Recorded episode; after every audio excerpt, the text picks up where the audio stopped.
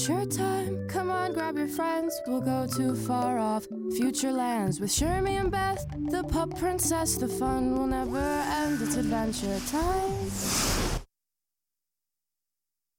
Welcome to Animates. I'm Paige. And I'm Chris. And today we will be closing a chapter, finally ending our storied journey in coverage of Adventure Time. Uh, so if you would all come along with me, if you will, uh, to to complete our our voyage.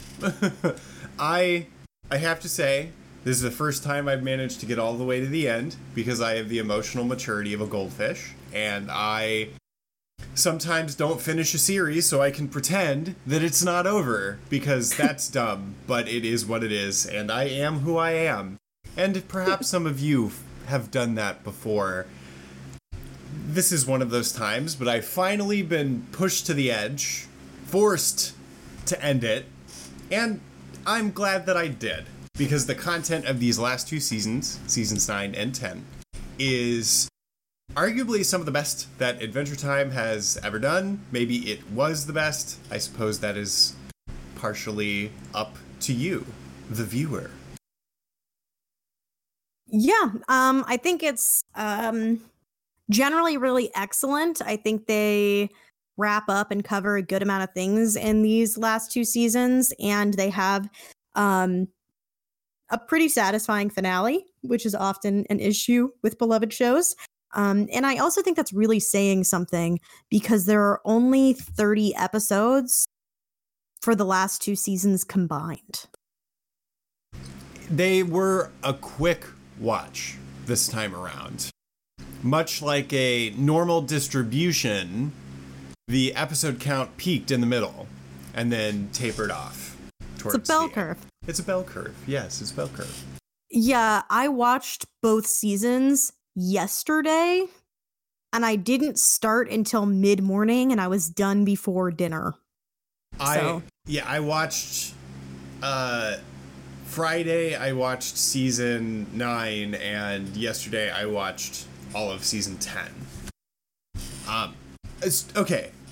For those of you who are listening, I I should just warn you.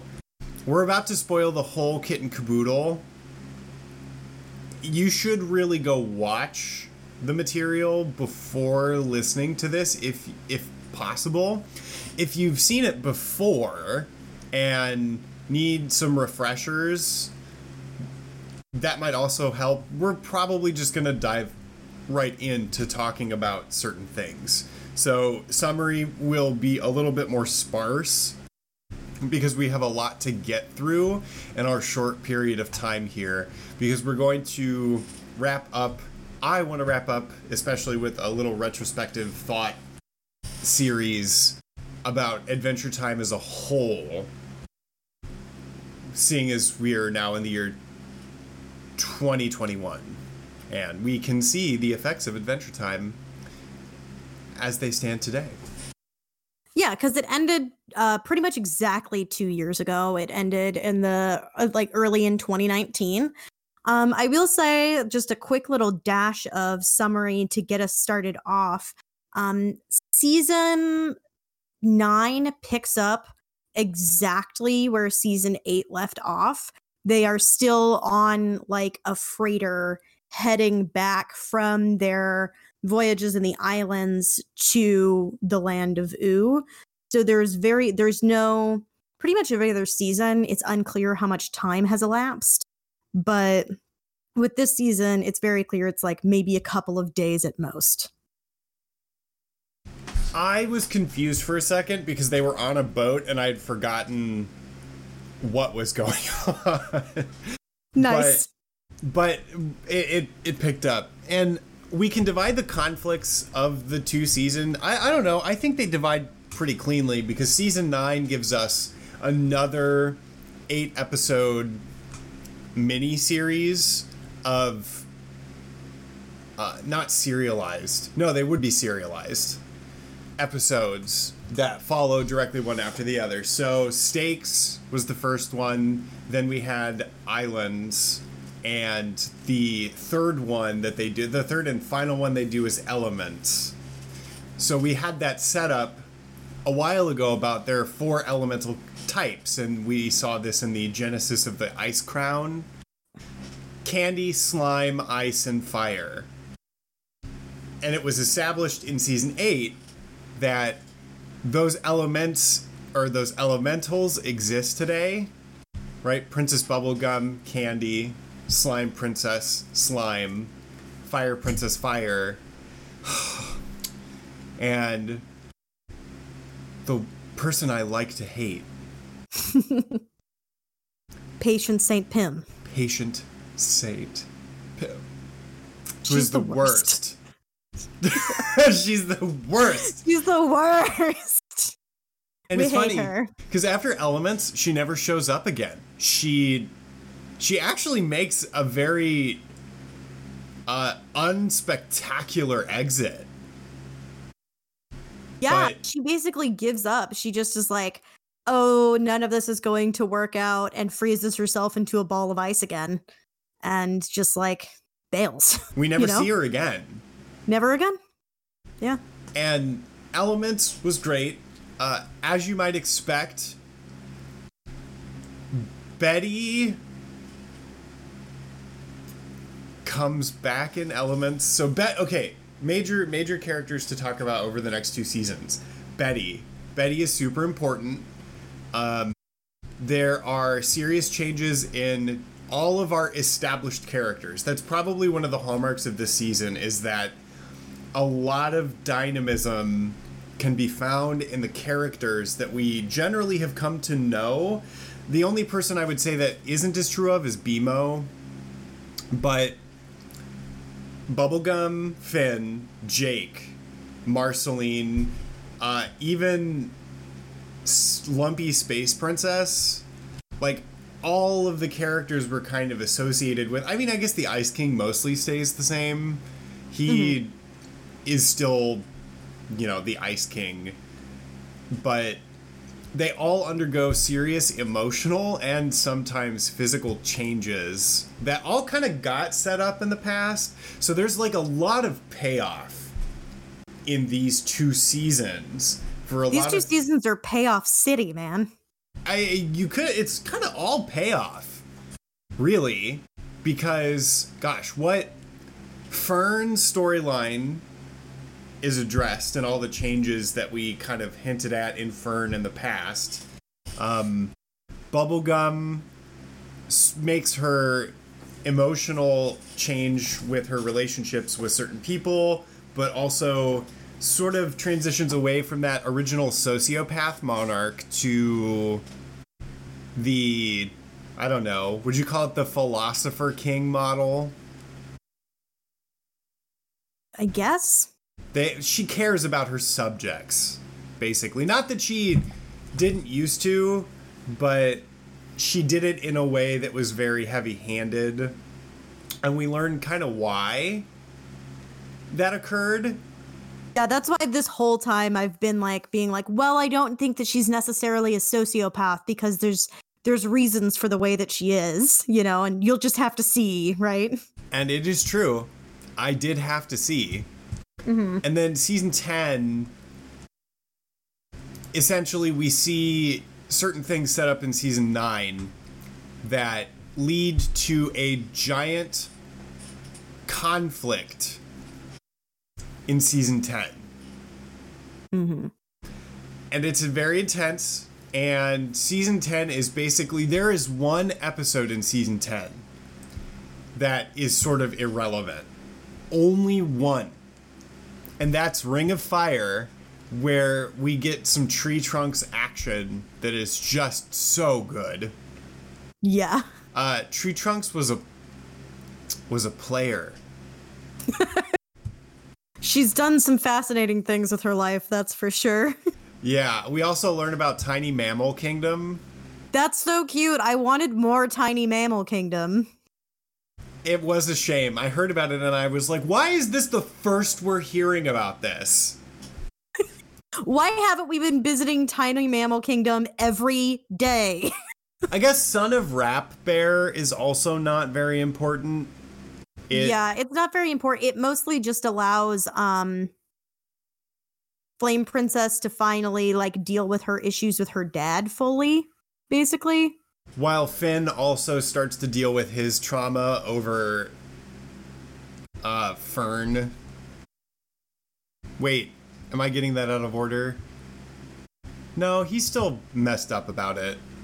Um, yeah, there's a couple of episodes in season 10 that are mostly just like this character has issues with their dad and so we're going to give them a chance to kind of wrap that up um like uh son of rap bear and marcy and Hunson are both that way um okay so let's talk about things from season 9 that we felt were very important um because season 10 has a lot but season 9 is I feel like most of what I will have to say focuses on like Jake has an existential crisis.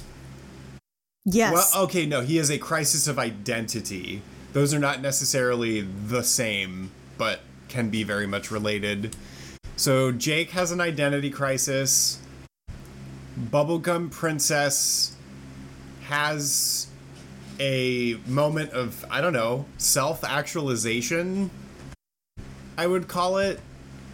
Uh, Betty continues to be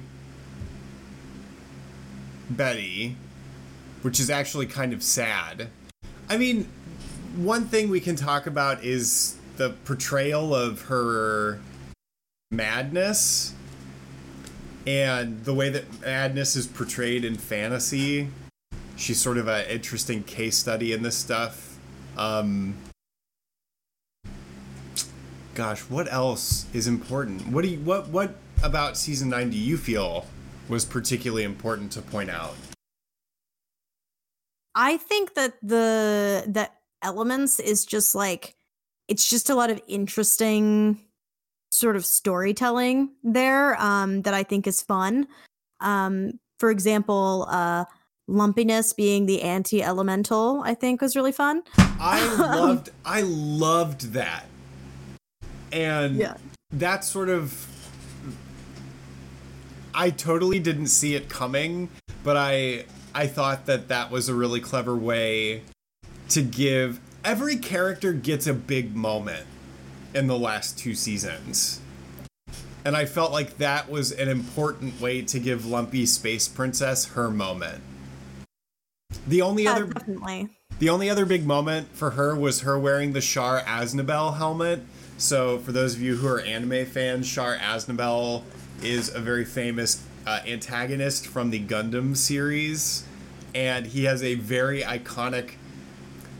Lots of Gundams have that dude with the white mask who's always the like frenemy of the main cast, and she is wearing a helmet, very iconic for that particular style, and it clearly shows us, continuing to show us, that people who draw or write Adventure Time also like anime. Yeah, I think so. About LSP, just one of my favorite things that's ever happened in the show is Finn was figuring out how like LSP was the anti elemental basically. And so he made a word cloud of the fundamental elements of LSP, which just really kills me. Um, so coming off LSP, there's a circle that has her star in it, and then around that are the numbers one, two, three, four, five. Um, and then we have stubborn, grapes, apathy, and then a line off that to sassy question mark. Bullish, willfully ignorant, and would rather live in the woods than under a boss's yoke. and I just like like I did pause the show and take a photo of my TV so that I would always have that because it just kills me. It's so good. It's it's true. She sent it to me in a Facebook message. So I can attest to the photo's quality.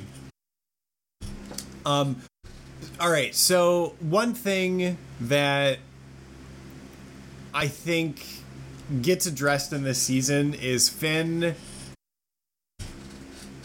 I don't know. Finn has been helpless before, but he keeps having to run away in elements. And I it messes with his head.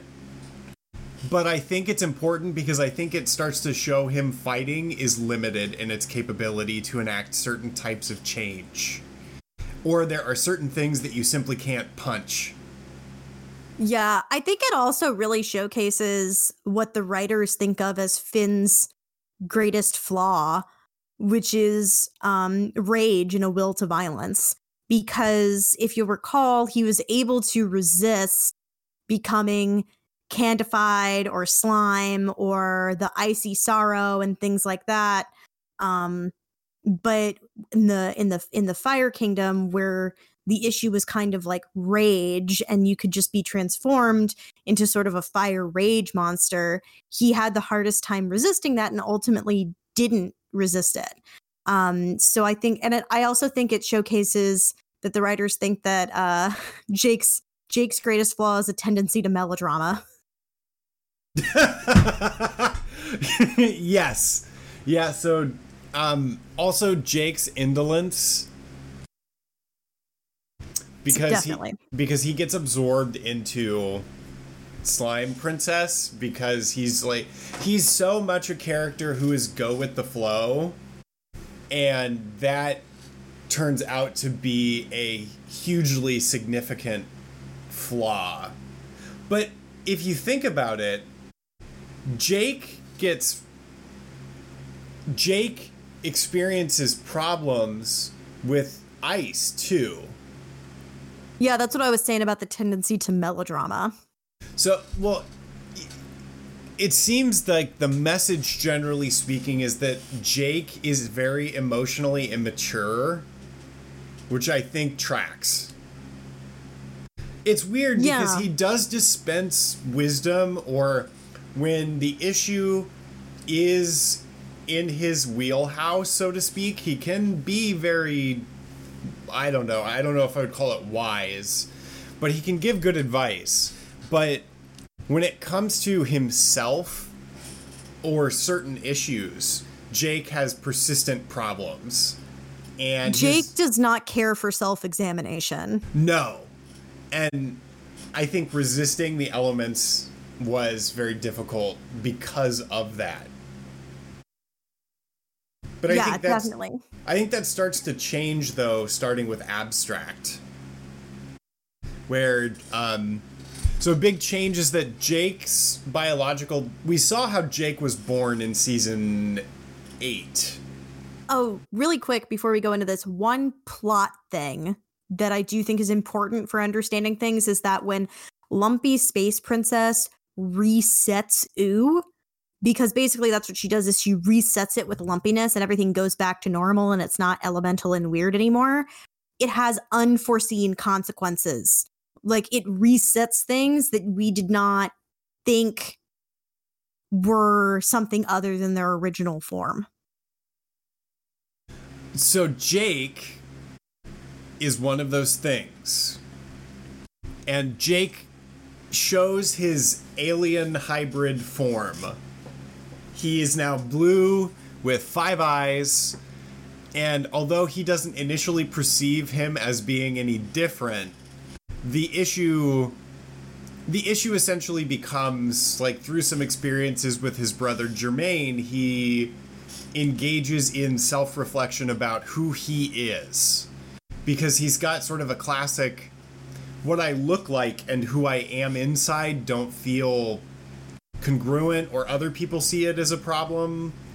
And it causes him to go essentially on a self reflective journey through a dream world with his brother to try to address that particular conflict which he does. Ultimately, he is able to, through some really interesting uh, analysis of abstract art, is able to see that um, although parts may be rearranged and appear different, that that doesn't necessarily mean the essential form of something is gone.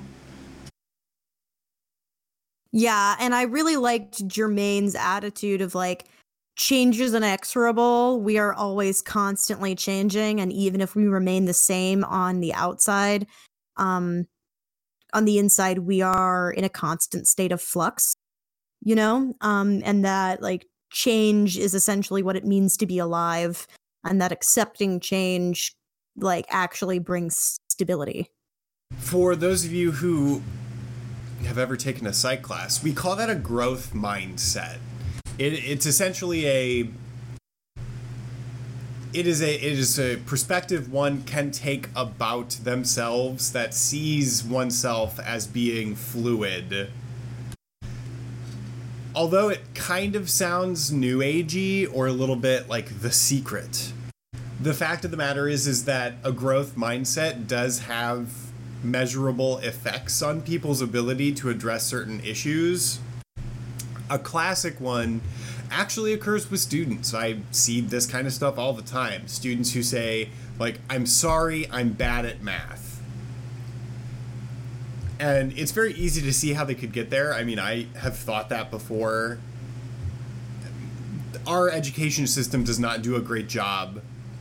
Our culture does not do a great job of seeing certain things as skills as opposed to innate talents. Yes, it's like they've actually done studies about this concept and stereotype that we all have like uh Asian people are good at math. You know, and like that is actually in some ways borne out in statistics about like scores and things like that. And so it's a study that they did about like students learning math in China versus in the United States and it's like no just in that in that culture they think of math as something that like how good you are at it is a function of how hard you work at it whereas in the United States we tend to view it as an innate talent in a way that we really don't for a lot of other academic subjects and so people tend to have the attitude of like if I can't do it that just means that I can't do it so it's really just a cultural difference in how we view math as a concept. Yeah, there there are interesting ways that one can try to deconstruct this culturally from personally, I think it has a lot to do with the cult of genius. Like the belief in prodigy. Mm-hmm.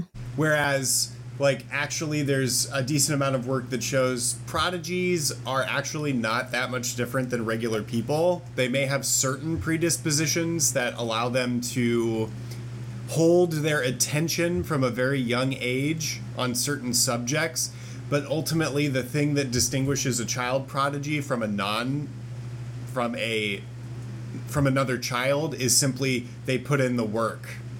They put in the hours to do the thing. Like think about Mozart. Everybody's like hmm. Mozart was a great musician from a young age, and to some extent, he did seem to have some deafness for the task. But his father was like, work, work, work, practice every day, from the time he was like five years old. That yeah, I mean, like that's the thing is like all these prodigies. If you did, if you just scratch the surface, you're like, oh, they had an abusive dad who like made them do it. You know? So this this belief in genius is sort of like also spreads a belief like think about Einstein. People are like that man was a genius and what they probably think is like he was mentally talented in a way that was innate. And that sort of like spreads to things that those people tend to do like math. Um, this could go on forever, but growth mindsets are very important. And I think Jake is taught a growth mindset by Jermaine. And it is very important when learning skills to have this kind of mindset because it it will color your perception of success and failure. Paige said it perfectly. If you fail and you believe you have a if you have a, a, a fixed mindset, y- you will stop. You simply don't have it. But if you have a growth mindset, it becomes, well, I failed. I just need to try again. I just need to get better at whatever this thing is. And we usually talk about these subjects as they relate to skills, but I feel like a growth mindset could be applied to issues of identity as well.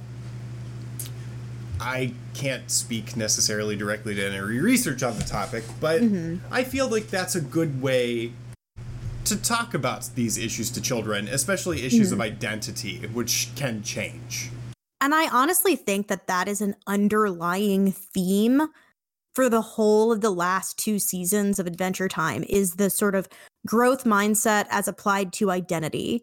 That there are so many people who either have been living for so long or are very set in their ways and they're they're running into problems and they're hurting other people because of their refusal to um like deal with things and move past them or accept change that is happening and the idea of accepting the fact that you change and that other people change um allows for life to be something that is stable and peaceful is i think really inherent to the entire story of seasons 9 and 10 Though we do see that some people do not change as well.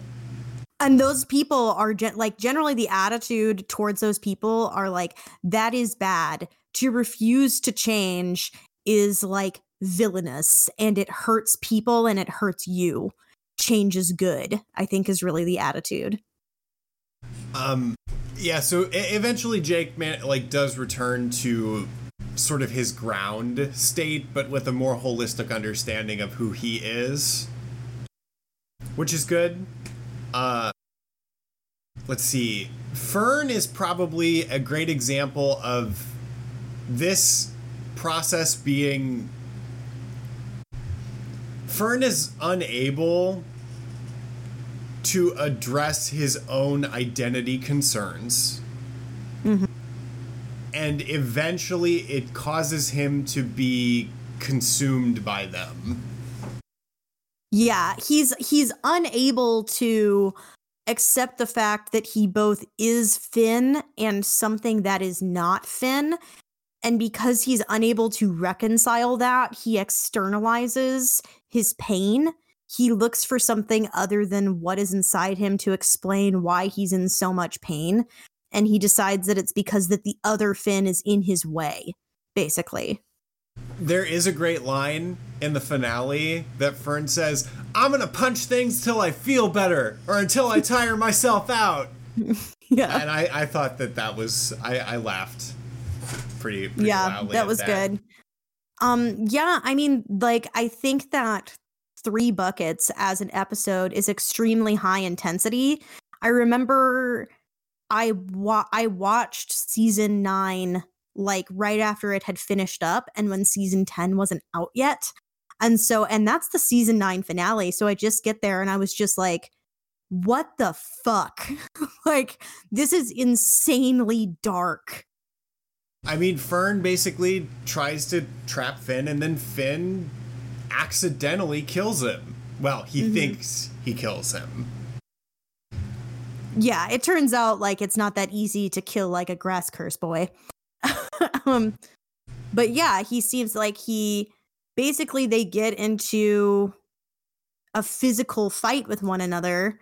Um, and you know, they're also trying to talk out their issues and and Finn like and embracing in embracing the idea of change, right? Says says to him that you know we can we can work this out. Like we can we can fix this. This doesn't have to have this kind of finality. But it doesn't work out that way. Um fern isn't because in order to do that the other person has to be on board and fern is not you know? I also think that the the there doesn't have to be this kind of finality is a very layered pun. Because Finn, right? Fi- mm-hmm. It's final. It's two Finns, but also it speaks to Finn's past way of addressing conflict. yes definitely So it doesn't have it mm-hmm. doesn't have to have this finality as in it doesn't have to be solved like Finn would. wow that's deep totally made up, but I I Yeah. that was where my mind went to. Well, he also says something explicitly late in season 10 where he's like, he's trying to basically stop the big conflict. And he's like, I used to be all about violence, and now I'm the one who's trying to stop it, you know? So that's something that I think is important to the writers of the show to show that Finn has grown and as he's matured, he has learned other ways of solving his problems and the problems of other people that do not include violence. It makes sense as a progression because Element shows that he can't win everything by fighting. In fact, fighting can cause you to lose. Violence, although unintentional, causes him to kill another person. So I think he's seeing systematically the limits of fighting in certain situations. Yeah, And- absolutely. And that essentially tills the soil for the the sprout that you know grows up in season 10. Yeah, and it's interesting and it's part of the I think part of it is like, well, why does the show end when it does? And it's like, well, because Finn now does not address every problem with violence. He doesn't necessarily like seek out like danger and adventure for their own sake anymore. And that is no longer an adventure story. That's no longer like a D&D quest. That's a story about like a true hero who like is mighty of both the sword and the mind, you know, and who engages in diplomacy and that's just that's not an adventure story. That's a completely different kind of story. I would like to note that while there are many D&D characters who do grow and change, many more uh, always kind of stay punchy punchy. So Finn undergo undergoes more change than a lot of D&D characters that have ever existed. You yeah. um so season 9 involves a lot of Betty. And Betty is said like Betty is inflicted with a magical madness, right? She's trying to she does seem to regain some composure by the time season 9 rolls around, but she's it's interesting because I feel like she's no longer God, we could have a really long conversation about how games and stories portray madness. And that could take an entire that you could write an entire book on that subject alone. But I mean, I play role-playing games where like how you write those things into a character or stat their effects just like there's all sorts of stuff tangled up in there. And betty in some ways like the whole magic man madness thing is sort of like a very god there's I mean, the best way that I can say it is there's like a stereotype madness that I don't even know if I would call it a it seems incongruent with how we think about disorders.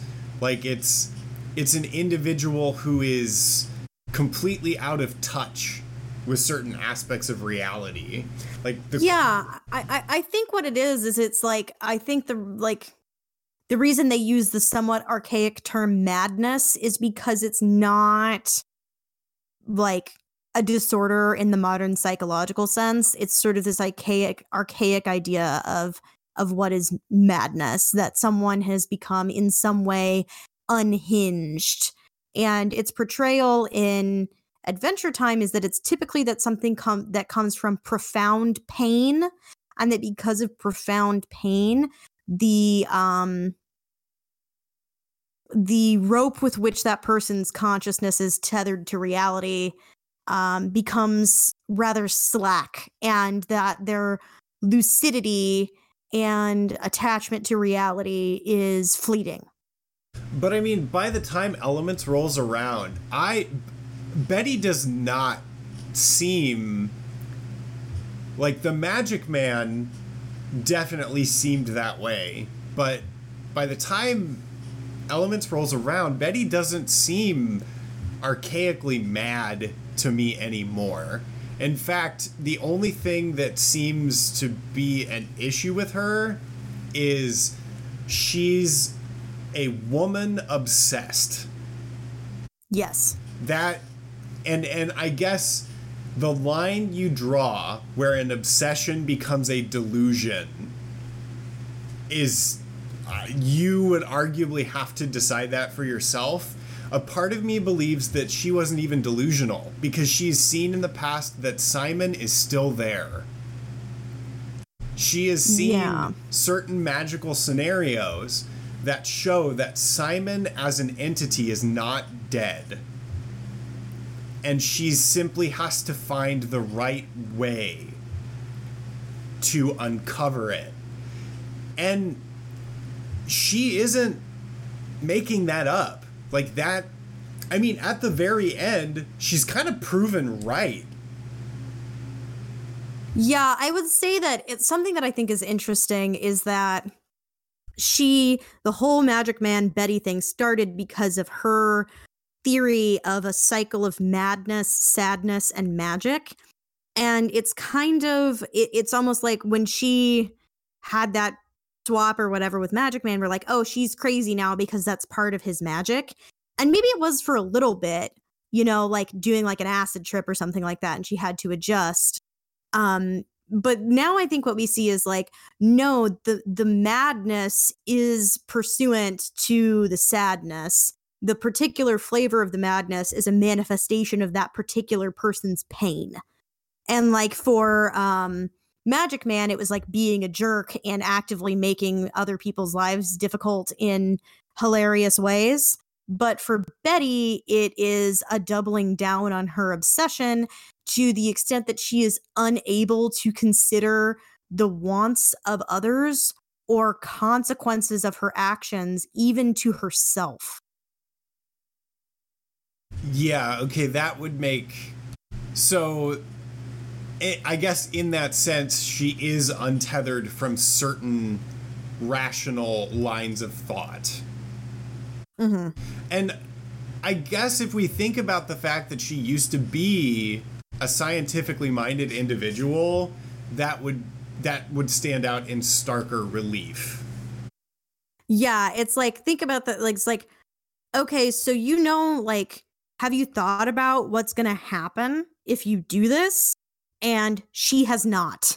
You know, she has thought about the fact that it can conceivably give her a way to bring Simon back. She hasn't thought about does Simon want that? Will that kill Simon? Will that kill me? Will it kill everyone else in the world? You, you know, it's like that just hasn't like occurred to her or the fact that it may represent a betrayal of other people and that that is in some way wrong or can hurt them like hasn't occurred to her, you know?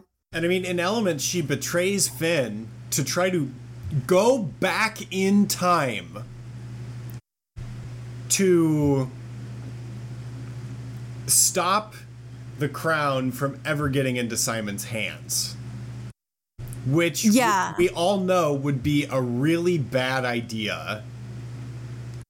But yeah, it's like when when she says that as soon as she says that, you know from like all the Prismo stuff, you're like not exactly sure what the consequences are going to be of that, but really bad probably. I mean, it, it's really funny because when she says that, Prismo and the Cosmic Owl, like it smash cuts to Prismo and the Cosmic Owl hanging out, and they're watching this, and they both make like an aghast face when she says what her plan is. It's interesting because they never address that plan and whether or not she did it or what stopped her from doing it. Um so and the next time we see her, she's hanging out on Mars, filling a massive hole with grains of sand one at a time to try and like learn empathy again basically. And which leads one to believe that maybe she did do it and Prismo and the Cosmic Owl had to like fix it. No, because the Ice King kicked over her motor. Oh, that's what it was. I'm sorry. Her yeah. spell, her spell got interrupted. Okay, yeah, yeah. That's what it was. Never But- mind. so Betty continues to be an issue because she shows up in season 10 and this is that issue about change. Also, just as a side note, Betty is a walking textbook example on why time travel is a bad idea. Just throwing it out there. Like if anybody wasn't obvious about it, like she tries to do it, she's a product she's a product of time travel, generally a bad idea. Yes. So, uh, season 10 moves on to. It, I would argue these two seasons could be one season. Probably. Yeah. They- I mean, they, they, they go together so nicely. Basically, season 10's conflict involves the direct consequences of elements. And we learn a lot about Bonnibel. She made family because she was lonely, which is the most. I don't know. I totally understand that. We see her trying to survive the wasteland before it became the magical land of Ooo.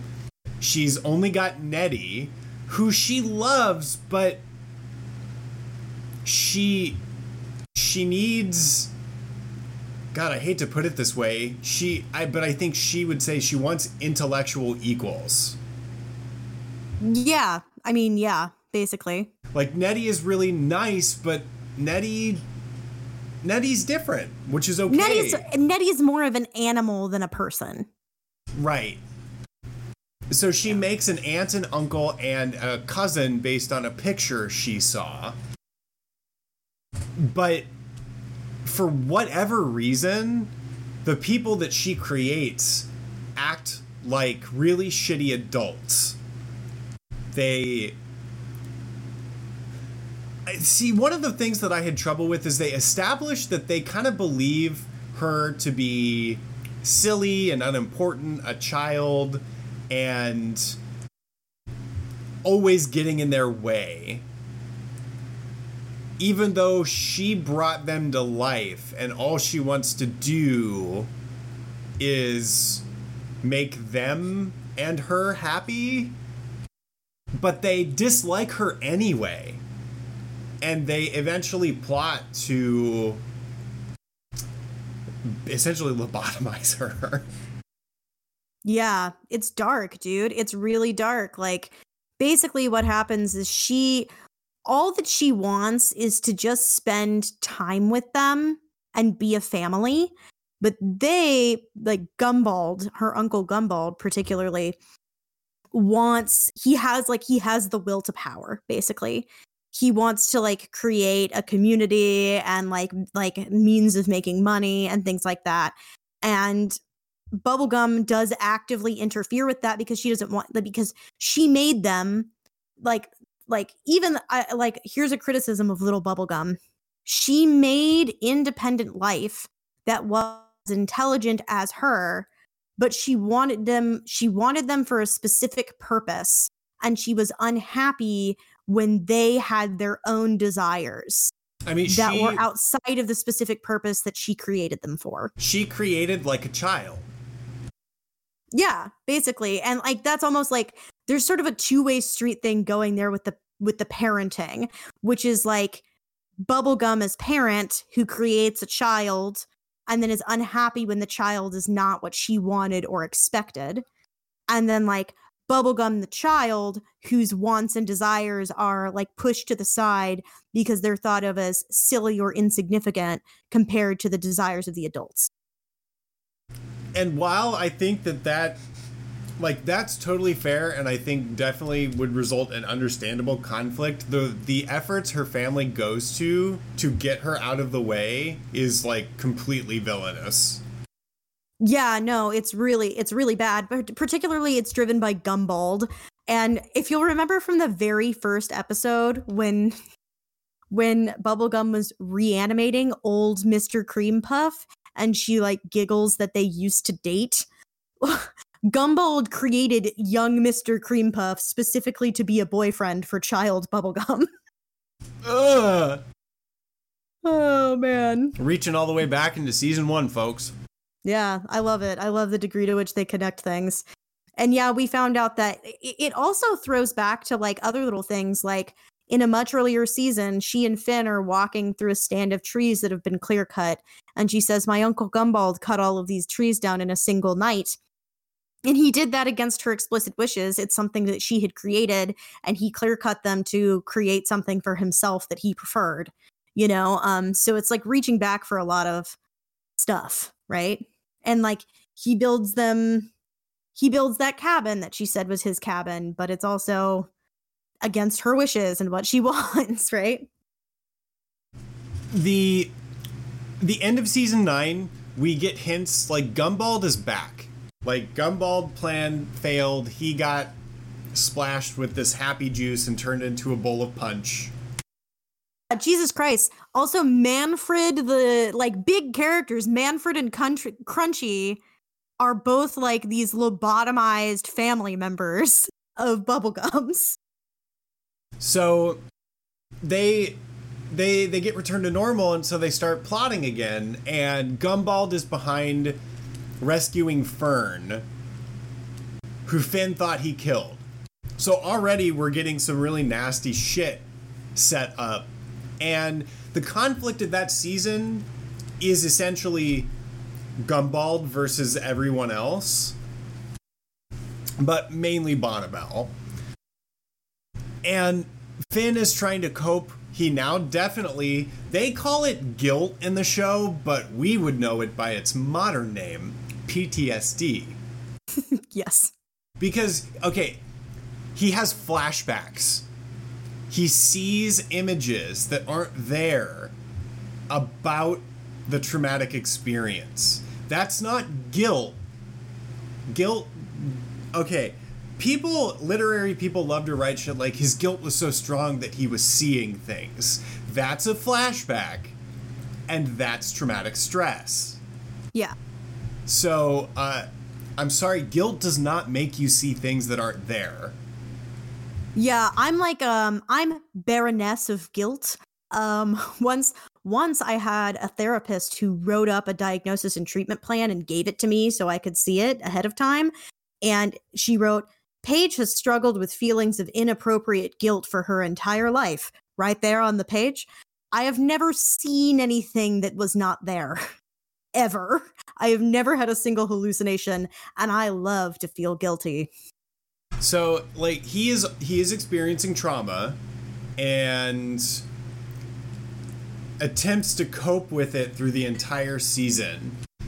It does get better once he realizes Fern is still alive, but I, I would say then it transitions into guilt because he still feels bad for what he did and he wants to find a way through this mess. But he he he didn't kill him. Yeah, and, and, and, I also think part of the trauma is that um, Finn was never never able to uh, fully separate himself from Fern. Um, once he realized that like Fern was not something masquerading as him, but was just him, he was never like Fern became a part of his identity. And he was also, in the same way that Fern was not able to separate his identity from Finn, Finn could not separate his identity from Fern. So, in a way, he like killed himself, which I think is part of why it was so traumatic. I agree. I definitely got that sense. Yeah, they didn't really have like and like, I don't know how you could in this situation, but they didn't have like healthy, independent concepts of self, you know? No, I think they experienced strong codependency. Yeah, absolutely. But like, that's the thing is like, how wouldn't you in that kind of situation? I you mean, know? Clone, clone, like science, sci fi clone stuff brings these issues up. Mm-hmm, and absolutely. More than one clone story typically ends with one killing the other and mm. and some people would argue the human being is psychologically unable to experience an internal and external identification with an individual and still feel that they are an individual. Like that other person threatens their entire sense of self because of the implicit belief that the self needs to be unique to be valid. Yeah, and then like you don't even want to get into the whole thing about like is the self merely a collection of experiences or is it something innate or even if it's a merely a connection of experiences, don't those mean that those past experiences determine how you act? So, like, therefore, if you are cloned, is that you? Is the clone you? Does the fact that it will immediately begin having different experiences than you have had make them both you or something different from one another? You know, like that's a whole thing. Like a lot of sci fi is about that. I mm-hmm. I would like to believe that I wouldn't kill my clone and that my clone wouldn't kill me because we would think about this. Yeah, I mean hopefully, but that's the whole thing is like what is it what does it mean to have an identity? Like what does it mean to have a self? Um, you know, is there a soul? Are we just a collection of experiences? You know, like those are all like input like those are questions that don't have necessary like scientific answers and so if you were in that situation in which like no this is just you you have like all of the same memories like is that you or is it not you does the fact that like that Finn was bound with like a grass curse make him a different person or different different version of Finn, you know? Now I do I do think that when Fern is eventually released from its grasp, he fe- he states that he even feels different. I I would argue that a lot of Fern's problems came because of the grass curse. Yeah, I think that could be argued. So what we're really seeing is I think a lot of those issues rise from the fact that Fern believes he's Finn, but he is experiencing these things that Finn wouldn't, and believing that that means that he had a problem, right? If I'm supposed to be Finn, why am I not Finn? And I think that the grass curse is the cause of that disconnect. Yeah, I definitely do too. I mean, I think it's worth noting that we when we first sort of meet Fern and find out where he came from. Um, that the grass curse says to little Finn from the Finn sword, when we get out there, let me do the talking. You know, um, that there's an extent to which the little octopus grass guy is um, asserting itself, you know? Um, let's see. So.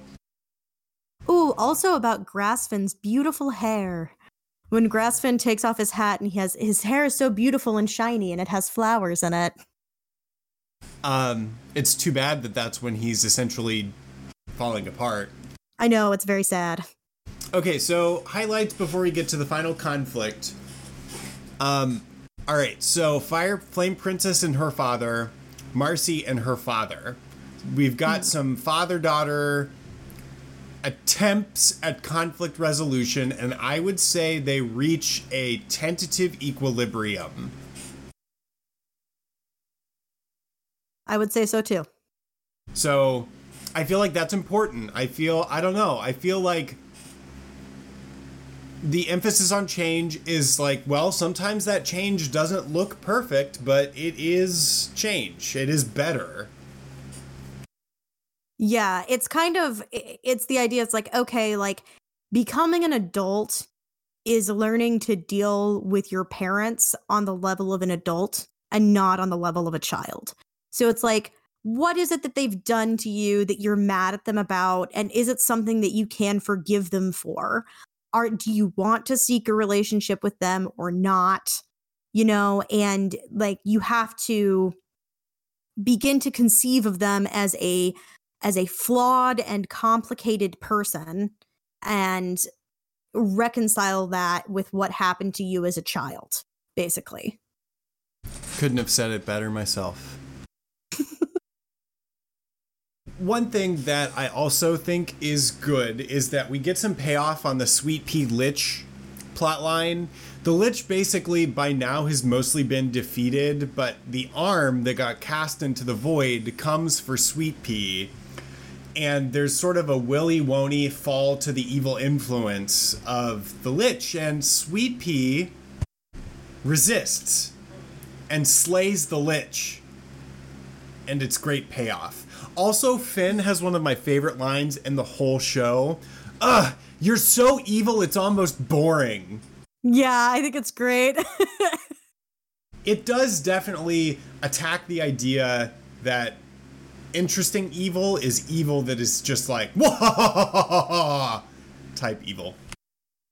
Yeah, definitely. I mean, like the Lich is definitely a really scary villain. Um, but I do kind of get it's like, you know, it's like, well, we fought the Lich so many times at this point, and like the level of evil here is just like, come on, dude. You know, I think there's a reason that like the Lich isn't the like final boss, right? Um, Well, uh, part of that's because he's more of a force of nature than a person. Uh, definitely. A- a- something I think is interesting, though, that I, I noted this was the first time I noticed this, but in his final evil speech, he says that he is, he says, I am the last scholar of Golb. Um, and I never noticed that at be- any of the other times that I've watched it. So, do we believe that then he is just an extension of Golb? in the sense that the lich's primary function is to cause mass death, which is a chaotic function, probably. Um, Okay. because like Golb embodies all chaos. I have some stuff to say about Golb and the and like him being the final boss and stuff. Yeah, so final final conflict. Princess Bubblegum is going to war with her uncle. And Finn is trying to stop them. Trying so desperately. And we believe the con like the episode starts with Betty taking a comatose Maja and normal man. They're all casting a spell and they just disappear. And we kind of don't see anything happen. So we are left to believe that whatever they did was just pretty whatever. And the armies are marching. The candy kingdoms are going to war finn has tried diplomacy multiple times and has been rebuffed every single time it feels like a very helpless situation for Finn because he's trying to be a diplomat and nobody is listening. But also, I don't know. I was very conflicted about my feelings towards Bubblegum because I don't. I, her uncle was gonna fucking attack her. So what is she supposed to do? Well, the deal with this whole war. It's it's something that's interesting, and it's like okay, so part of the reason Finn is desperately trying to stop it is because this is for the land of Ooo, at least, a potentially apocalyptic war, like an atten- like a potentially um civilization collapsing war that's going to happen between these two kingdoms. And if you look at it, this war is happening over a collection of interpersonal grievances that have never been addressed or even attempted to like to have been addressed in any other way. And both of the leaders are conducting espionage. They're justif- justifying their own buildup of arms on the basis that the other kingdom is building up their arms they insist that the fact that the other kingdom is building up their arms means that, of course, they must have warlike intentions. They both insist that the other person is forcing their hand, that they would not choose war themselves, but that they are being forced into war by the other person. Right. So I think this has a lot to say about the nature of war and also kind of about the cold the, the Cold War a little bit too.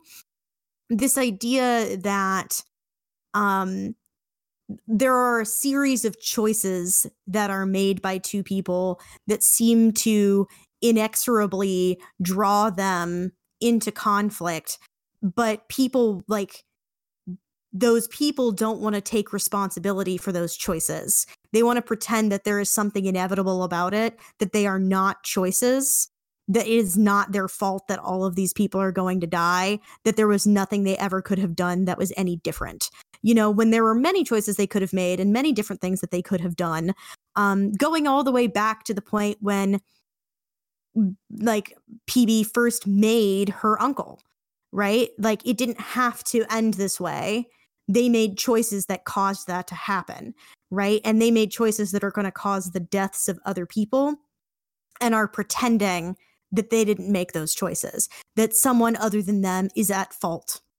Okay, yeah, but also Gumbald is the aggressor. He attacks Finn multiple times. He shows that he is absolutely intent on fighting Bubblegum. Yeah, I um I agree, but Bubblegum never attempts to do anything else. She allows Finn to go on a diplomatic mission. Yeah, after she's always already spent a ton of time like conducting espionage or building up her arms. Like she's like, "Well, fine, go do it if you want to, but I don't think it's going to do anything." Like Gumbald like came to her castle, you know, after fucking with Finn and she had the opportunity to be like, "Let's talk about this." and did not. She was just like, "Get out of here, leave. Like I, you're not welcome." You know, um she didn't she didn't attempt like Finn insisted that there was a diplomatic solution. She's like, "All right, do whatever you want." But like she didn't she didn't try to do anything else. I understand that Gumbald was acting as an aggressor in this situation, but he wasn't like so aggressive that Counter- there was nothing else she could have tried. Counterpoint, he would never have capitulated. The only reason they didn't go to war is because one of his generals betrayed him. Um He would he definitely would have the whole point was like he doesn't have epiphanies.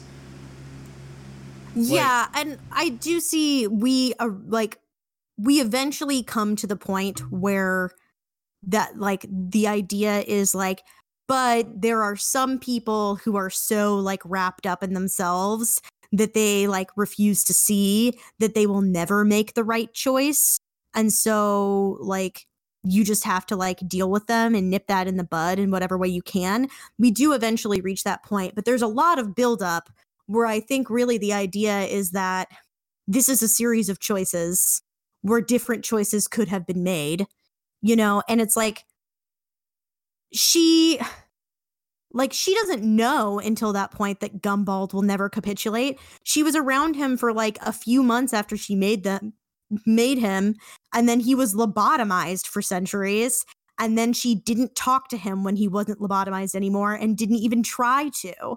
So like she had no way of knowing that he wouldn't capitulate, you know? Um that's something that we learned after trying, right? I I would argue there are certain personality types that very much hint that a person simply won't list like there are some people who will just not give up power. And Gumbald shows that time and time again. Like how many examples are needed that shows that he is a manipulative, narcissistic, warlike individual. I we might just fundamentally disagree about the situation, which is riveting television. Yeah, I think we might because I just say like just because like that doesn't mean you don't have the responsibility to try. Like like because that's the whole thing with like with the Cold War is that it's like okay, well I'm building up arms because they're building up arms because I'm building up arms because they're building up arms because I'm building up arms because they're building up arms and that very easily could have ended in nuclear war at any moment almost did on several occasions. You know, um like I think that the idea and the idea that that Finn was pointing out was that well we haven't even tried another way and shouldn't we at least try? You know and it turned out that gumbald was a was a treacherous person who would never see reason and would never make the right choice and would never never make a choice that would uh, protect anybody other than himself. But at least they tried. They f- very few they people a lot of people would have died if they hadn't and because they did people didn't die you know Uh oh man, this is where different like geopolitical ideologies clash because a realist would have said if she hadn't gotten lucky, she would have gotten essentially killed for trying and then her kingdom would have fallen. And does trying count for much? If the people that you're govern like you're governing fall, I'm Okay, not saying I don't I'm not saying that I like that, but like are they wrong? Well, uh, here's another question that I have for you. What would have been the difference in the material circumstances of the people of the Candy Kingdom if uh, Bubblegum herself had died and Gumbald became the ruler of the Candy Kingdom? Gumbald clearly had no interest in governing as like a person who cares about their subjects. Well, I mean, for many seasons, you accused um, PB of being a psychopath and like of not caring about her subjects. Um, and we don't see anything to indicate that. Like, we have no evidence that Gumbald is in any way like abusive to his citizens. I would say that that is self evident in the way that he thinks about power. Hmm. Where I think we're just gonna disagree, which is fine. Um, yeah, that's fine. You're chopping at the bit. That's okay. Um, so anyway, hot stuff going on here, and I mean, eventually, the conflict does take a very serious left turn.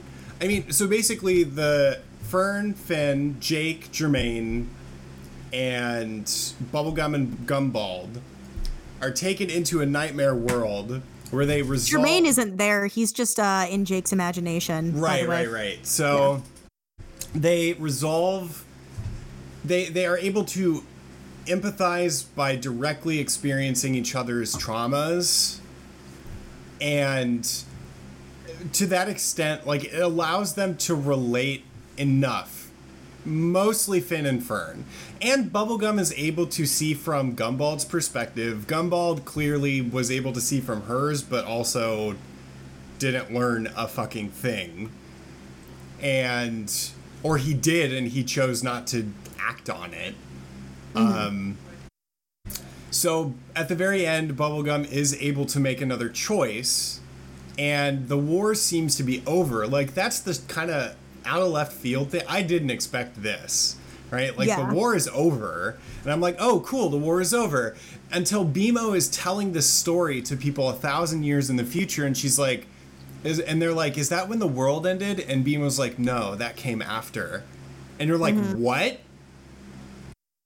Yeah. Betty summons Golb into Um, the material world. Yeah. They then take a moment to have like Ice King have like a lucid memory of himself and Betty and basically describes like Golb is like an extra dimensional being that embodies all chaos. Um and I will say about Golb, I think the more times I watch it, the more references to Golb I catch. But I just really don't feel like they spent enough time on Golb for me to feel entirely satisfied with him being the final boss. The only reason What? Sorry? the only reason that I feel satisfied is because I'm used to extra dimensional entities being the final boss because of other media. So that's not really a point in their favor so much as it is like I was like, "Oh, yes, this is a totally logical path because I've seen it so many times." Um but I okay, to another extent Betty's the final boss. That's true. Yeah. like think of it as Betty could have summoned a tidal wave to sweep over Ooo, and it would have essentially been the same thing. Yeah, I just like it's kind of one of those things where it was like they peppered in references to Golb throughout the entire series, and then he would like it was such an important part of the finale. And I felt like I was like, well, there's not enough for me to dig my teeth into. Like you've you you're being a tease, you know? Give me some additional mythos here if if this is what we're gonna do. To some extent, I think they're taking a lesson from Lovecraft, and if you over if you give people too much, it takes away their power. It's sort of like a classic don't show the monster because if you show the monster it becomes less scary. Maybe it's an issue of me just being like too autistic where I'm like, what? No, you've like peppered in like one reference to Golb per season for the entire run of this show. He is the end boss, and that's all I get. Like, I don't get more. I need more. I need more information. I need more lore. well, and and some of that comes from the fact that usually those things are supposed to be indescribable. Like the lore Yeah. that you're looking for would drive people mad because Yeah. it's like completely like it's that like I said, like that's how you summon a Cthulhu. And and it it is very they embody chaos and and to some extent that is the only thing you can know about them because there is nothing else to know. If it were something, it would probably be something like they've existed from before the universe existed. And they are everywhere and nowhere. And they. Yeah, it's kind of like remember when the Lich was like, before that there was darkness, and before that there were monsters. You know, like that's maybe where Golb comes from. Yeah. Either he's one of them or he made them. Both are equally bad. Yeah. Um, so, I mean, Golb starts mutating things that grow into giant monsters that attack Bubblegum, and basically everybody unites to try to fend off this attack. And Finn, Betty, and the Ice King get eaten by Golb. Mm-hmm. And they get shoved into an extra dimensional cube space where they are they are deconstructed layer by layer, which is a weird spatial time effect. So basically they like go backwards in time, but they their minds kind of stay sim- similar. I mean, they retain their memories. Um, the crown stops working. Simon becomes the Ice King, no more. Betty seems to change away from her magic self, but Finn stays the same. And basic because Finn is just at the point of transition to adulthood, and he can't really have been that many selves. I think. Yeah, so Finn it's a really claustrophobic scene. Oh yeah. Basically this 4D cube is crushing in on them. And you're just like Finn is just like is this how it's to end? And I'm just like what is going on? So And then Betty takes the wish crown that has reverted so it can grant a wish. Mm-hmm. And she wishes, she gets basically the power of song. oh my god. But it's Yeah, more it's more the so power like- of harmony. That yeah, and like they do it in a way where it's not just pouring hugs on the problem. They make it make logically consistent sense. basically the opposite of discord is harmony. It's harmony. So it, it, it makes enough sense that I'm I'm just like no I could see that happening in a game like they could have accomplished the same task with tuning forks I think the yeah, song but they sing a touching song. Like um basically Jake is in big trouble and uh BMO is like I'll be the papa and you you be my beautiful baby boy Jake and I will sing you a lullaby. I mean their house gets crushed yeah, it's And- bad. Like things are really bad. it's a touching song about how things will keep going on and on and on like Will happen. Happening happened. I mean it's basically a song about time and recurrence and you know. Mm-hmm. Oh, well it's very touching. But anyway Yeah. they open a hole for them to get out and betty's like we still have to get rid of golb mm-hmm. and so she puts on the crown as they leave. She pushes simon out and and it's just like oh my god what is happening? Guys what are you doing? And she wishes for the ability to get rid of Golb because she tries to just like wish him back and it won't work. So she wishes in whatever form it takes To keep Simon safe. to keep Simon safe and she becomes Golb and leaves. It's like a Golb Betty hybrid. He doesn't look like a giant red chaos baby anymore. He looks like a giant red chaos superhero. And that's how the show ends. Yeah, it's sort of like it- it's it's sweet because there's this framing device of like BMO being the king of Ooo who has lived forever, like on top of Mount Cragdor, right? Telling this story to uh, a pup princess named Beth, who is clearly a descendant of Jake, and then like a little rabbit weasel creature called Shermy. And they say like they're like, but but wait, you you said this was a story about the end of Ooo. What happened to all of the people? And BMO's like they just kept living their lives um you know so and it's just really sweet and we get a little like montage set to come along with me of them living their lives you know just doing things Like, and I guess final thoughts like, what happens to Betty is tragic, and I'm really surprised they. Like, it's not something I would expect to see on Cartoon Networks. Like, plain, plain and simple. Just very mature, very hopeless ending for her. it is tragic. It, it's tragic but it's also redemptive. You know it's like she like almost ended the world but she also saved it. You know and also as you know like simon is like heartbroken and falling to his knees and bubblegum tells him you know but all she really wanted like was for you to be okay was for you to not be like trapped in a labyrinth of madness inside your own mind and for you to be safe. And she succeeded in that and i think that she would have been okay with like i think she's okay with her fate knowing that she succeeded in that. And um the candy kingdoms are i guess able to coexist. And bubblegum and marcy kiss on screen. Yes it's explicit. It's an on-screen kiss.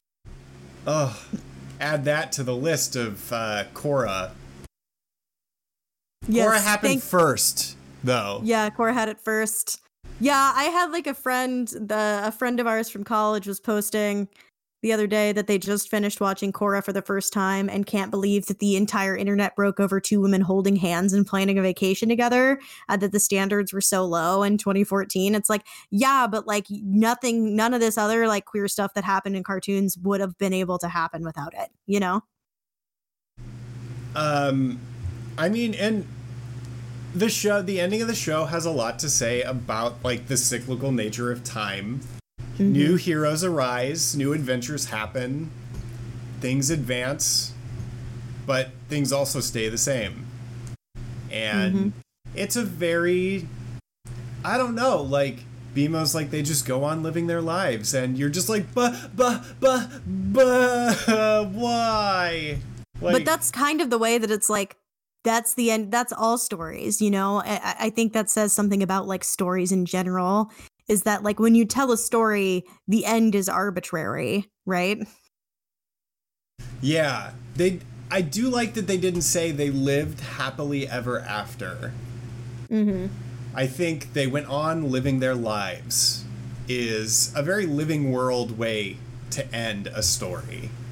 definitely it's very much like time is a flat circle but in like a happy way it's like time is a flat circle isn't that neat Except for those who are immortal. yeah And except they, for the people they, who are immortal they continue existing, just garnering more experience. yes Poor BMO. But BMO's like a little boy forever though. Like he's like like because of his nature, like BMO BMO is uh mostly without pathos. Yeah, which is why when he says like NEPTR, you're so cute now. I will treat you as an equal. it, it it catches you off guard so much, but it's like a child saying that. It's it is supposed to be so taken aback. But it's not supposed to actually mean what you think it means. Yeah, yeah, because like because ultimately like BMO is a robot and he was a robot that was built to like learn and have the function of imagination, which is not something that um like the the idea is like he is a robot and but he's he's programmed such that he can think outside of his programming is like the whole point of like BMO growing up, but ultimately he is a robot. So like there's only he can only do that to so to so great of an extent basically. You know, he's a permanent innocent. And that's just he's how truly we, pure. That's just how we like him. All right. Also, I think like confirmed non-binary, BMO was referred to by a variety of pronouns throughout the show. yes. Yeah. Or or maybe more genderless, I don't know. Yeah, I think genderless is probably the right way to think about it. hmm All right, so the show ends, and there is more material on HBO now. And there were short stories released about like Jake telling stories, but the main plot of the first show is done. And 10 seasons later, where do we stand on Adventure Time and what it's done, what it did? criticisms and where has it allowed us to go? All of those are good questions that I feel like I would like to say something about. Mhm. But For sure. um I mean does anything stick out to you in particular? Well, first of all, I'd like to say, um, it was good and it stayed good until the end, which is something a lot of like adults programming does not manage to do. Um, and that a lot of like other that like long running programming of any type does not always manage to do. So I think that it's notable that it was on for nearly 10 years and was good the whole time. So that's remarkable. I think it's because they were only 10 minute episodes. That I could be. I think that they ran into they didn't run into running out of material. Which I feel like 45 minute shows do. Yeah, that makes sense. You like how only- many fucking oh my god, you're still alive can you do before it gets really dumb? Like how many families can you murder at dinner before it's gauche? Yeah, exactly. And Exactly. Like how many different villages of people who are secretly evil in some dark way can can you encounter? and and I think it's because they they used light touches to foreshadow things. And I, I mean, I don't know. Maybe maybe it doesn't owe to any of that. Maybe it is literally the storytellers who worked on the show are excellent storytellers. Yeah, I mean, I will say that something like something that's notable in in the fact that we watch content in a different way today than we used to is that a lot of shows that were made before about 5 years ago give you issues when you binge watch them because they weren't expecting people to watch them that way, right? And so there are more continuity errors there are fewer like things that reward you after a long wait. And I think it's interesting that Adventure Time as a show that started before people watched content that way and ended when people very much did, very much rewards the binge watcher. I feel like yeah. a wash in Easter eggs. yeah. And I I think you could watch it either way and be satisfied. Oh yeah, absolutely. So, um, it spanned it. I don't know. I guess it spanned the spanned the way we consume media, which is not an easy thing to do. No, absolutely not. Not at all. It started off when it was like very much like this is a show that you will turn on your television and watch. And if you would like to follow the plot, you must turn on the television and watch it at a specific time. And by the end, it was not that way at all. That was not the way that media was primarily consumed by the demographic for Adventure Time.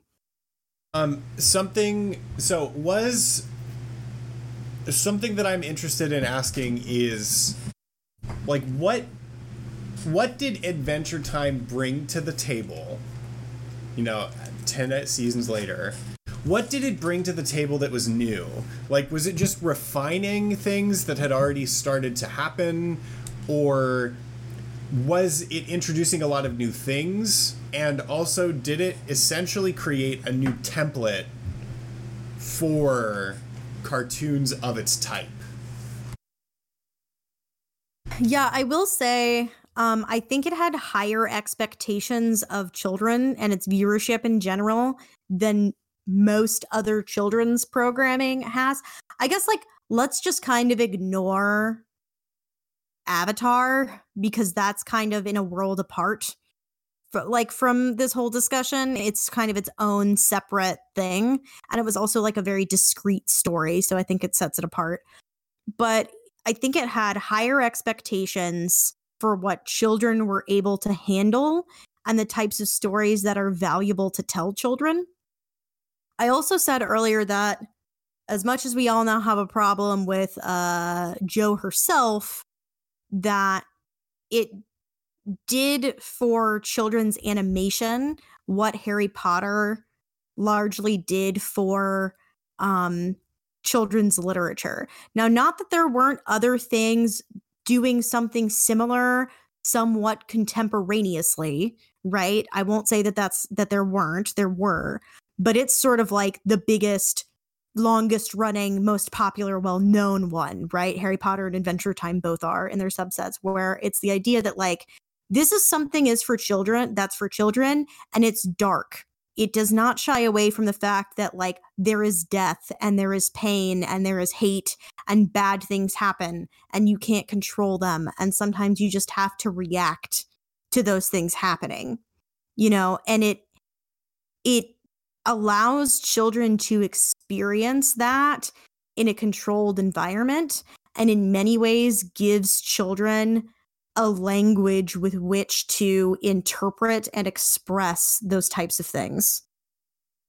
Yeah, I would argue here uh, that incorporating kind of what you just said, that it, I would argue it's not just a refinement of past shows, but it actually is a new template. That it ushers in a new format that you might call like it's a list of qualities. So, one, I don't know. I kind of think that the idea of the children's cartoon has reached a zenith of erosion here. That this show really blurs the like it really kind of makes that distinction almost meaningless. Oh yeah, agreed completely. And and I feel like right because people say there's adult animation and then there's children animate like there's cartoons for children. And I feel like this show really kind of begins an era where that doesn't mean anything anymore. The only thing that it might mean is, oh, this stuff talks about like sex and violence and politics and farts, and this stuff is not as crass. But yeah, it's this stuff is less explicit. It's basically like how explicit are you in the way that you deal with your themes? Do they say like, fuck or not? Yeah, like, do they say fuck? Do they fuck? You know? like And that um, distinction to me is not that big of a deal, really. Yeah. Like oh, like in terms of the maturity of a story, that's irrelevant to me. Yeah.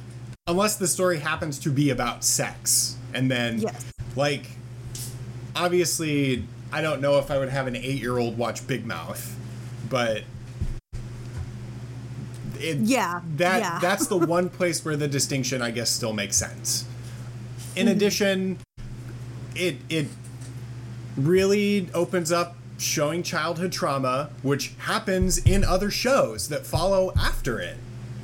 And we're gonna watch some of those shows, and it it reaches like a really uh, a nice maturity here. Um, also, I feel like something that's interesting is that the show mimics this development in itself.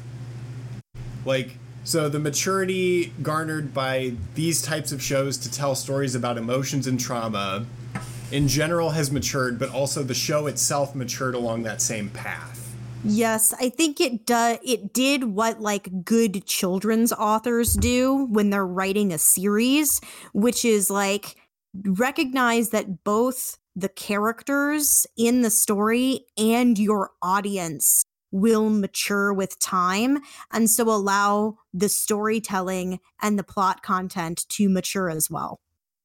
I think that um, they're adding to the template. I guess this would be like the font of the template is like large incorporation of psychedelic, fantasy, and absurdist dialogue and concepts into the show. Yes. Okay. So talk about that. All right. So Adventure Time is absurdist in the sense that a lot of things are non-linear or eschew traditional definitions of meaning. And we've talked about this in the past how there are times where really big concepts are kind of kicked around for fun.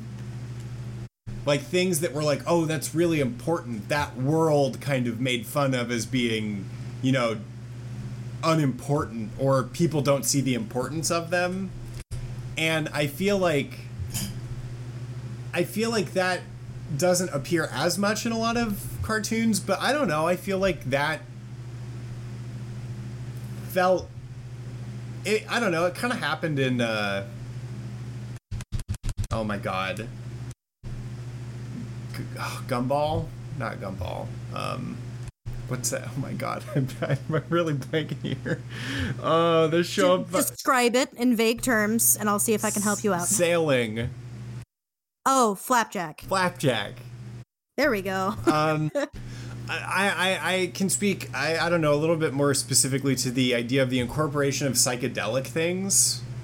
I just having a lot to do with imagery and like really, I like color, imagery, plots, things that use color schemes, visual shade like I don't it's it's hard for me to describe this because it's more of a feeling than it is like an artistic emotion than it is concrete to me.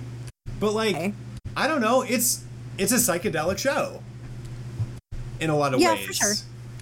I will say that um in terms of even art style, um if you think back to a lot of shows from like the prior decade, a lot of it is sort of like muddy looking and um you know, it was art styles that were kind of meant like they were like not necessarily like particularly attractive. They didn't draw the eye, but like this show is like really bright and like clear and with these like bold lines and stuff. So with the art style, I think it's sort of like has like a pretty distinct demarcation of going into a new era. God, and Steven Universe does this, but with soft lines and pastels. Yes. Yes. But in definitely. a but still in a bright way, as opposed to kind of the muddy quality of previous shows. Yeah, and I'm thinking when you if you're wondering what I mean by muddy, I'm thinking pretty explicitly about Fairly Odd Parents.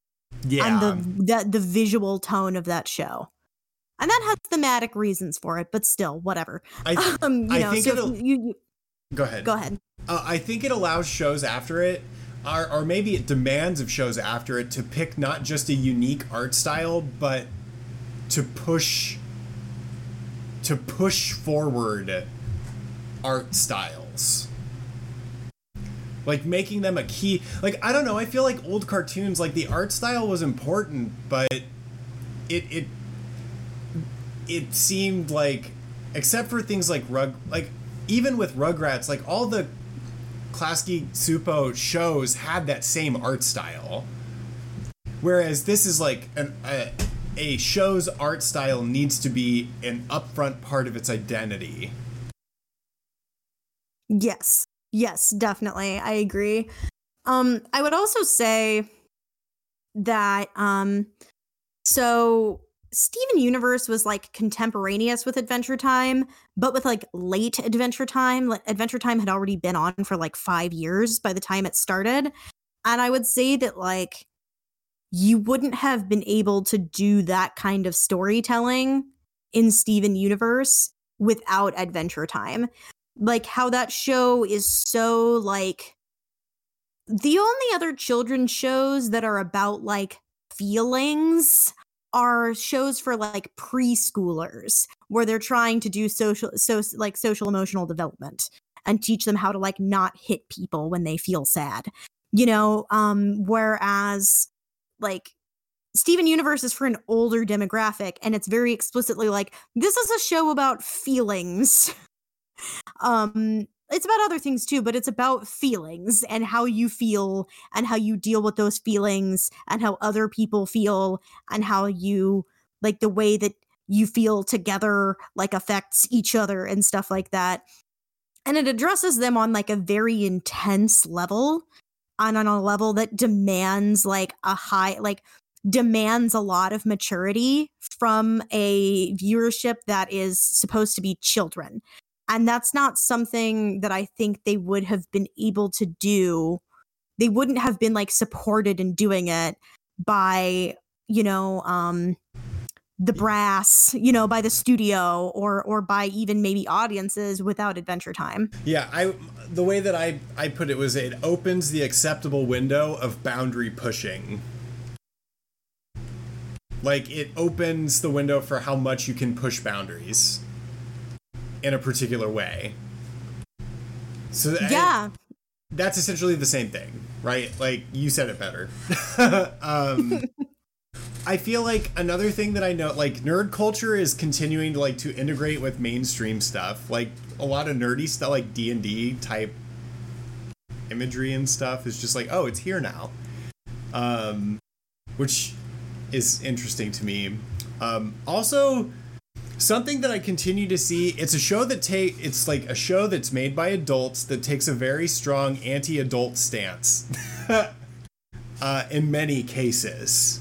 Don't trust anyone over 30, man. I mean, this isn't unique. For example, I'm reading like a lot of Stephen King right now, and he writes a lot about adults as common sources of strife for children. And that adults don't automatically deserve deference. But I feel like that's a pretty clear departure from past cartoons. Like there might be some ant like Fairly Odd Parents kind of does it. Rugrats kind of does it. But I feel like the show takes a very strong stance and doesn't obscure that at all. Yeah, I would say that like at most shows in the past portrayed parents as like indifferent, like like if it didn't portray parents in a positive way, it portrayed them as oblivious or indifferent in some way. Um whereas in Adventure Time it's like no, sometimes sometimes adults aren't just indifferent, they are the ones causing the suffering. And it may not be malicious, but they are doing it. They are the source of the problem.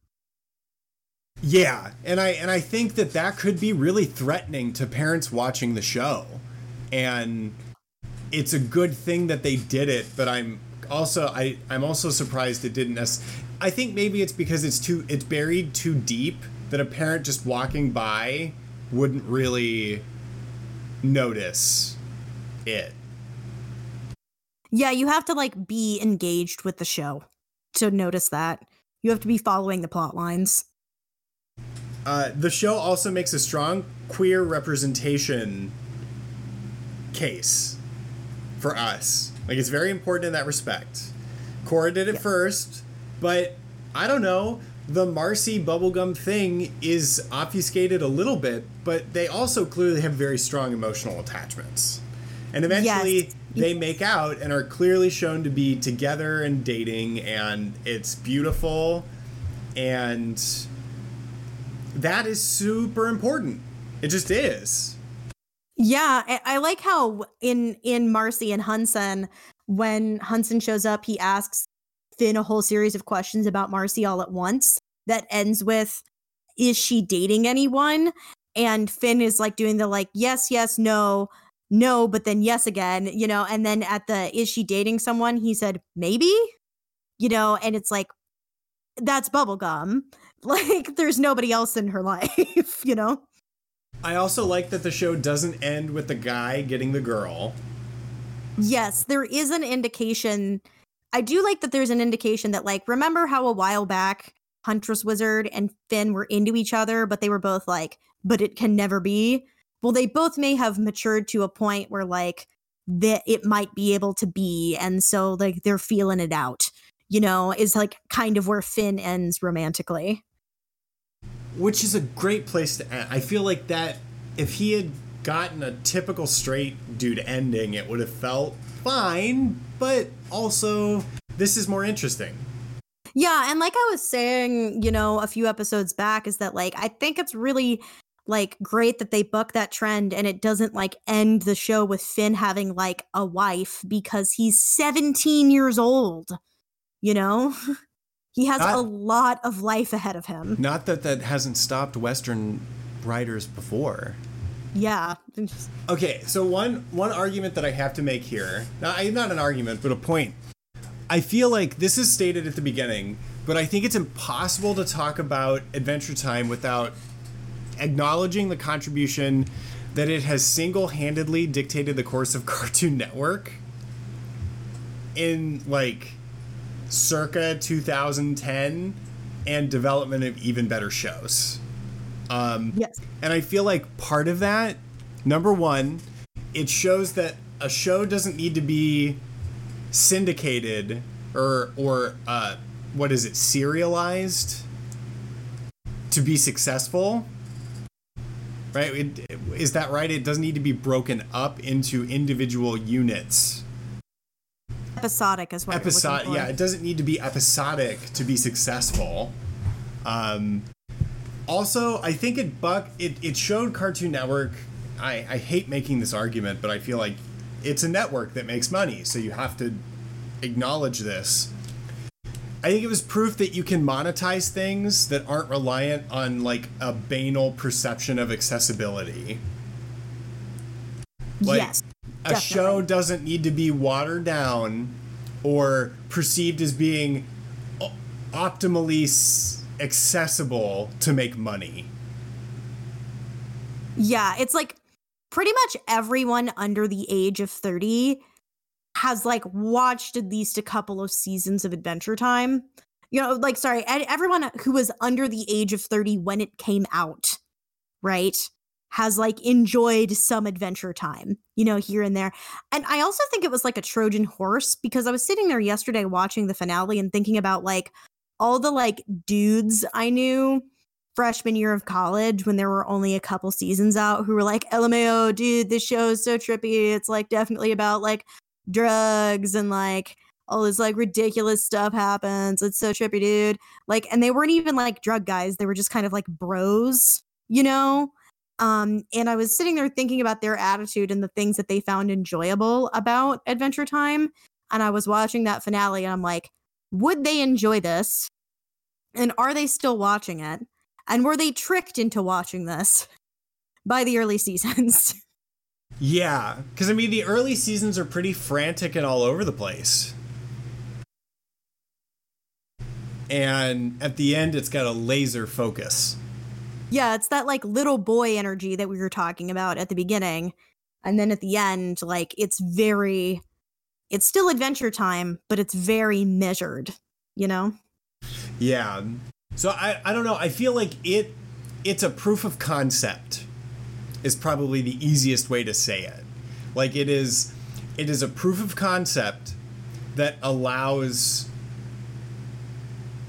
things like Steven Universe, Gravity Falls, um, it allows there to be popularity over adult versions of these shows like Bravest Warriors, um, it there's a lot of shows on Netflix that I would argue are going to be fit into this growing category that I've been keeping my eye on. Shit like She-Ra. Heard great things, haven't watched it. We are gonna watch it one day because people say a lot of good things about it. Um, yeah, we this like the animation renaissance season is going to be the longest season of all time because we have so many shows to watch and like COVID has made things so weird. we might break it into early, later, early Renaissance, Yeah. later Renaissance. That's probably a good way to do it. I would Um, even argue that certain like adult cartoons have been in a more diffuse way influenced by Adventure Time because if you think about something like Big Mouth where that is a show that is explicit like it's like it's like filthy and it's definitely for adults but it's also explicitly about like mental illness and like the pain that children experience during that particular time of their life like addressed through like a sort of fantasy lens and like i don't know that that's something that would have gotten picked up like in 2009 you know Never. Never.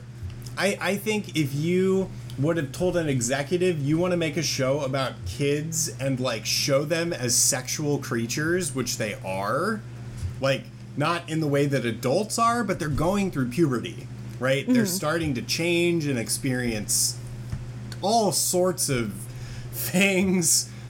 They would say, like, you're a fucking perv, get out of my office.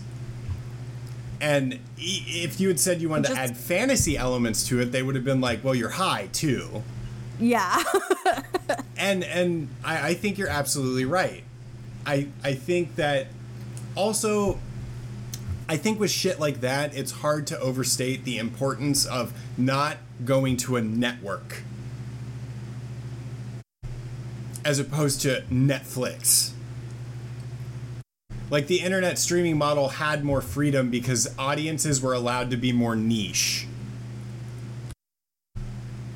and still be desirable.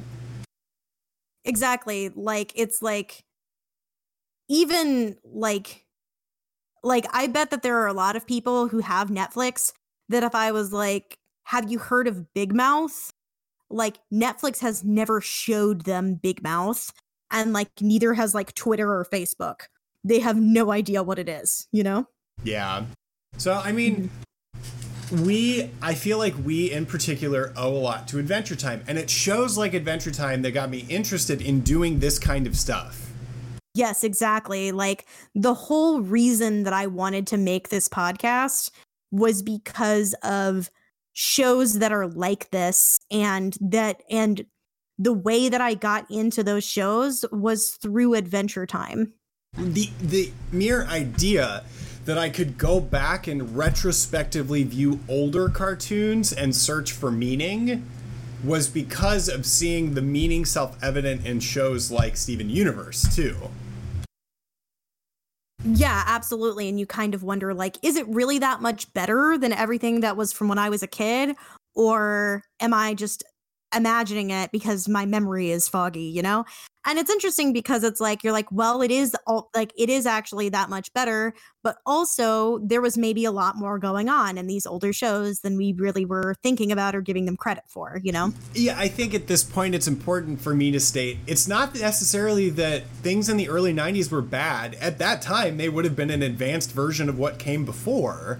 Mm-hmm. But we we reach, you know, a modern cartoon for a modern era yes, type, exactly. type thing and it's not that the old stuff was bad.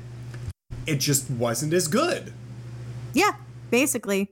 Yeah. but it did what it needed to do at the time. And I guess in that respect, we have to respect a, a, a tool made for a specific situation. They Yeah. cartoons were not meant to do that much back then, and they are expected to now. And I I feel also like shows I- should go ahead. sorry. I think that like you, finish your point. Finish your point. I, I think it is it would be unfair of us to blame past cartoons for being a tool that they were not meant to be.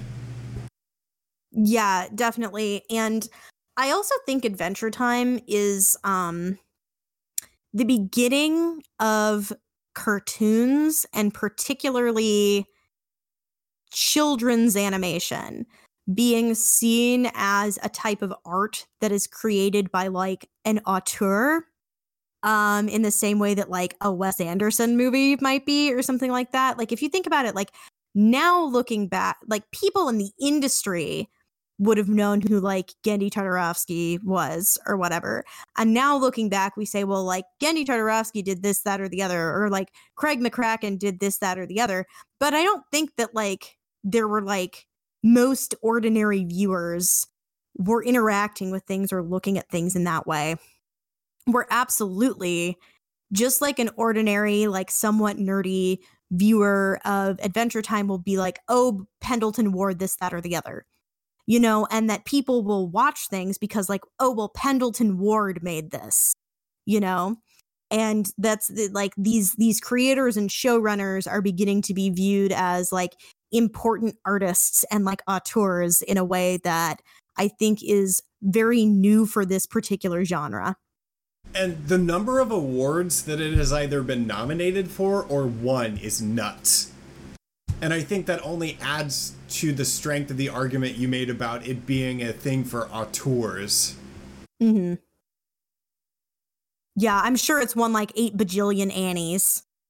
Yeah, that's a large proportion of the things it's been awarded. But I mean, it's won primetime Emmys, um, all sorts of choice awards. Like it, you cannot argue with its success in all areas.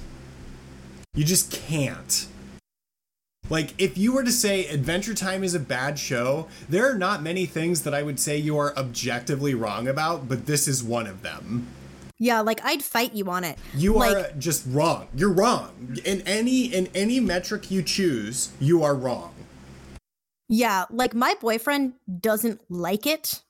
Um like he doesn't like he he leaves the room most of the time when I watch it, but he has never tried to argue that the reason that he does not like it is that it is bad like he does not like the the particular combination of things that are deeply unsettling and things that are cutesy he finds it off-putting and is not his thing but he even he has never tried to argue well i don't like it because it's a bad show you know?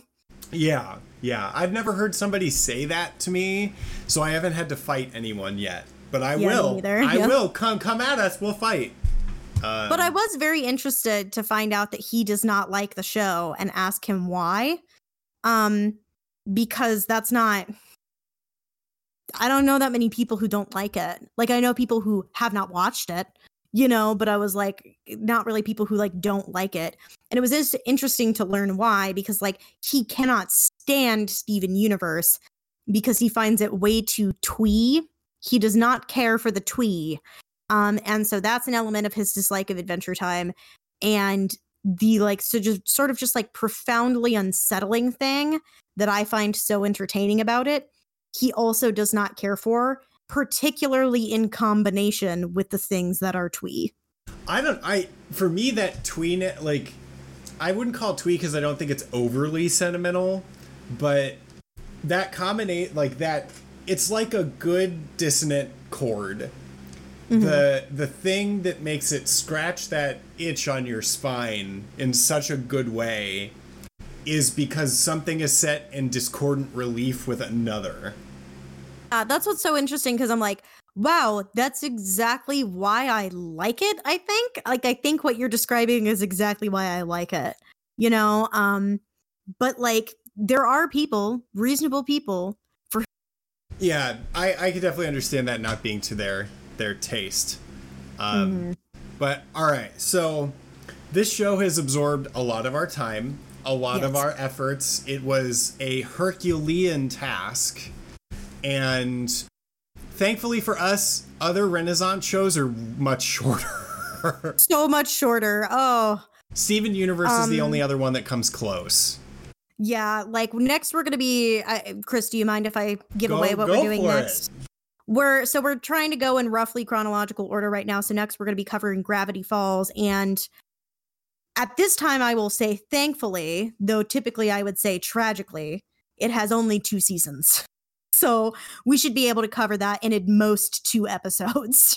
Yeah, maybe even try to get it into one with 2 Mhm. parts. We'll we'll figure it out because Gravity Falls has quite a bit to unpack as well. yes, definitely. But yeah.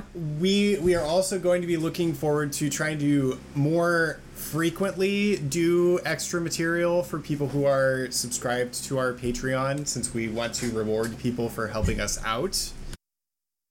Yes. So, for those of you who don't know, because we're pretty lax about promoting it, we do have a Patreon. It's Animates um, on Patreon. And basically, all we're trying to do is meet our basic operating costs. It does cost money to host a podcast. Um, you have to pay for an account on something like SoundCloud or something like that in order to host the material. So basically, we're just trying to cover that cost um, so that making this podcast doesn't cost us money. Um, so if that's something, if you like what we do and you're interested in any way in helping us out with that, um, we would be really thankful and it would be really awesome if you subscribe to the Patreon. We do provide bonus content there. We've been pretty sporadic about it in the past, but something that we're trying to make a commitment to this year to become more consistent with providing bonus content. And if you want to subscribe to the Patreon and give us some suggestions on what you'd like to see as bonus content, that might, you know, help uh help guide our decisions and maybe it could be a more personalized type reward for you, you know? Yeah, I'm totally open to suggestions. We haven't received any, but we are we are definitely open to to those sorts of things. So a dollar, whatever whatever tiny amount, it doesn't matter. Any support is massively helpful to us. And yeah, that's that is adventure time. That's our spiel. It's been an adventure time. Damn it, Chris. Okay. Oh. yes. Well, as always, I've been Paige. And I've been Chris. And this has been Animates. Please rate, review, and subscribe to the podcast. It helps the ag- algorithm work its magic and helps other people find the show. You can also reach us on Twitter and Facebook. We're anim- at Animates on Twitter and Animates Podcast on Facebook. We can also be emailed for any longer queries or suggestions. Anim8s at gmail.com, and that's the numeral eight in place of the letters AT. And as we just mentioned, if you want to help us out, you can always subscribe to our Patreon. Uh, you can find us there at Animates Podcast. And once again, Thank you for listening.